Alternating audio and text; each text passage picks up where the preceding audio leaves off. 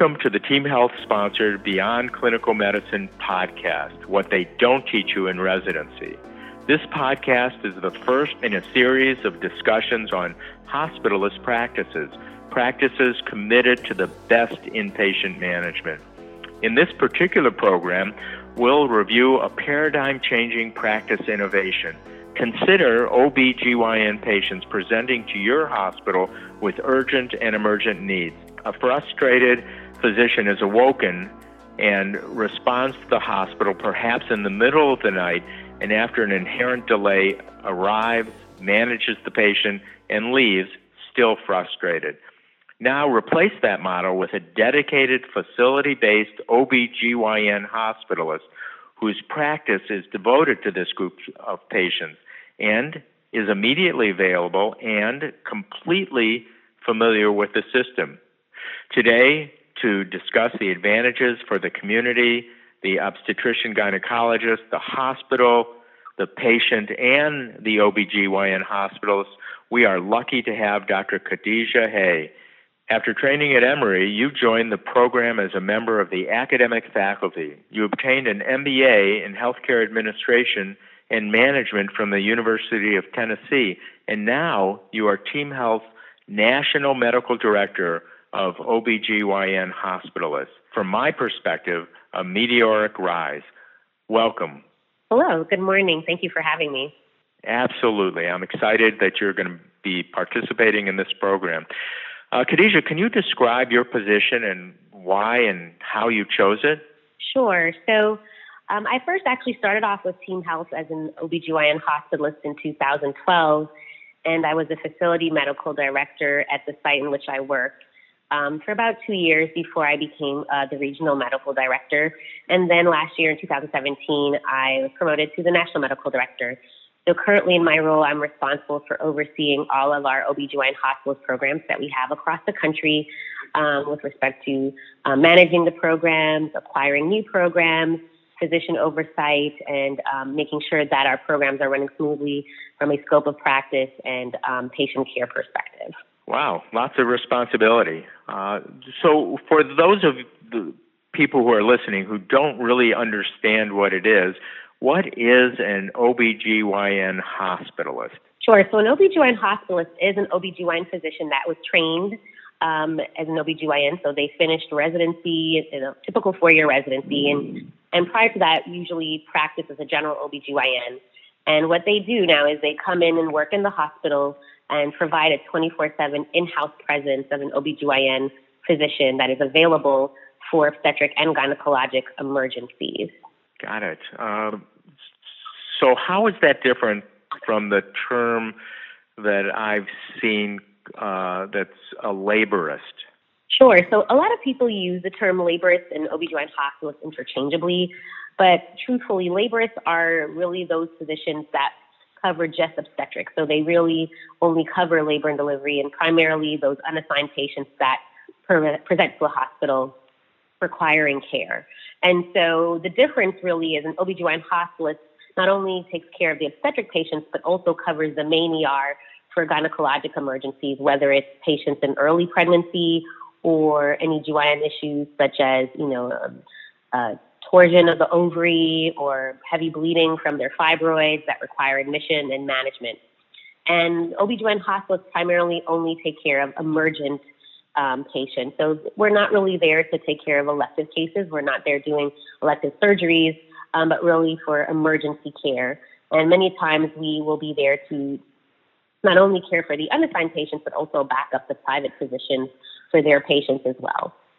So, might you provide emergent uh, consultations to the emergency department? And it sounds like you would then admit patients uh, urgently who required uh, in hospital care. Is that correct? That is correct. So we're there as a resource for the ER physicians, you know, for um, ER consults, but also for patients that may already be admitted to the hospital on another service that may have an obstetric or gynecologic um, need, and we provide the urgent or emergent care for those patients. And then once they're stabilized, we try to refer them out to an OBGYN in the community. So you had mentioned uh, a moment ago that you're not there to provide routine care. to OBGYN patients who might arrive. So you wouldn't be providing non urgent or elective care. So I imagine that that eliminates the perception of competition that some uh, obstetrician gynecologists might be concerned about. Absolutely. So our physicians primarily work on the inpatient setting um, and do not have a private practice. So our groups do not provide prenatal care or well women exams or routine outpatient services. Our physicians are there to support patients in the inpatient um, management um, of emergent or urgent um, needs. And so, from a private physician's perspective, we really don't compete with them because truly we actually may be a referral source for them. When patients come in, if they don't have an OBGYN, as I mentioned, we will take care of their urgent needs, but then we try to refer them to a private physician that has an outpatient practice for further management. So it seems like there'd be several benefits for them, including not having to come in in the middle of the night to manage a patient. But you say that you also can refer patients to them uh, in their outpatient practices. Do they see this as a benefit? I definitely believe they do. So in the typical, you know, call coverage model um, that most hospitals still actually employ is where the private physician covers the ER, you know, patients or emergency coverage of unassigned patients while also managing their outpatient practice, while also managing their own inpatients that present to the hospital. With our model, we relieve them of their ER call. And so, one, that is a huge benefit for them so they can focus on their own practice. Um, the additional benefit that we provide is being um, in house 24 7, we are able to um, attend to emergencies, not just for the unassigned patients, but for their patients as well. So if they are stuck in the office, they don't have to feel, um, you know, pulled in several different directions. They can focus on their outpatient um, practice or taking care of patients in the, um, in, for the GYN surgeries and their scheduled cases, and we can help to be there to support their um, obstetric patients that may be in labor or any urgent patient care needs that arise. So they're not having to be pulled in multiple directions. So it's a huge benefit for them in terms of their work-life balance um, but also, you know, it provides work-life balance for our physicians because we don't have to worry about that outpatient practice either. Interesting. So we've we've talked about how it might be beneficial to the OBGYN uh, physician. Uh, how are hospitals perceiving this? Is it a field that is growing? It is certainly growing. I think over the last 10 years, it has increased um, exponentially in that we really are in the same position that internal medicine or hospital medicine providers were in probably about 10 or 15 years ago. You know, probably just 10 years ago, no one knew what an OBGYN hospitalist was. And now um, ACOG has officially recognized it as a, uh, you know, a certain specialty um, that can be offered um, for hospitals and it's fully recognized as its own sort of entity. And so over time, what you're seeing is more and more hospitals understanding and recognizing the importance of having an in-house presence 24/7. And the reason being is obstetrics, you know, is one of those few specialties where minutes can mean the difference between life and death in some cases, or severe morbidity or mortality for some of our patients. And so, having somebody immediately available um, can significantly impact outcomes for the patient, but also has a, a positive impact on liability for the hospital and their physician. So more and more physicians, especially coming out of residency, want to practice at a hospital where there's an OB/GYN hospitalist program. The hospitals appreciate the fact that there's always a physician in house to take care of their emergencies.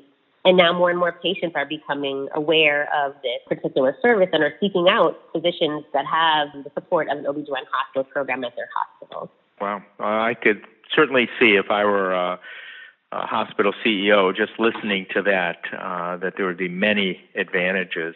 What about the person who's considering the position? Why would they, and for whom is it a good practice? Is it a graduating resident, a mid-year, or a late career physician? So, truthfully, you know, a, a physician coming out of residency would not be an ideal candidate for an OB/GYN hospitalist program, and the reason being is, in many of our cases, you're the only physician that may be in house at any given time. And really, you have to be comfortable with your skills and your ability to manage high risk patients and multiple patients at any given time. And I think physicians coming right out of residency just need that time to really become confident in their skill set. So we don't at Team Health typically hire anybody coming right out of residency. I would say a minimum of three years post residency experience is ideal. Also, it's ideal for a physician to be board certified before becoming a hospitalist. And that's because, of course, the way in which the scope of practice is designed, it's, it's probably fairly difficult for a physician to become board certified or collect enough cases to become board certified when they're practicing as an OB/GYN hospitalist. So really, ideally, we only hire physicians with three years post-residency experience and, are, and those that are already board certified. Well, I can understand why uh, experience would be important for a position like this. We hear a lot about work-life balance. Do clinicians who join the practice stay, and does this achieve work-life balance? If so, how? Absolutely. So most of the physicians that become OB/GYN hospitalists often remain OB/GYN hospitalists. And that's because most physicians that choose this lifestyle go into it for um, the benefit of work life balance. And, and how it achieves that is the fact that once you are off your clinical shift, you really do not have any clinical responsibility. So, in a typical private practice model, you know, you may work in the office, you may have your elective cases, you may take call, but then, you know, after all that's said and done, you're still responsible for following up with patient phone calls or managing your practice, um, making sure that your billing and coding is done appropriately.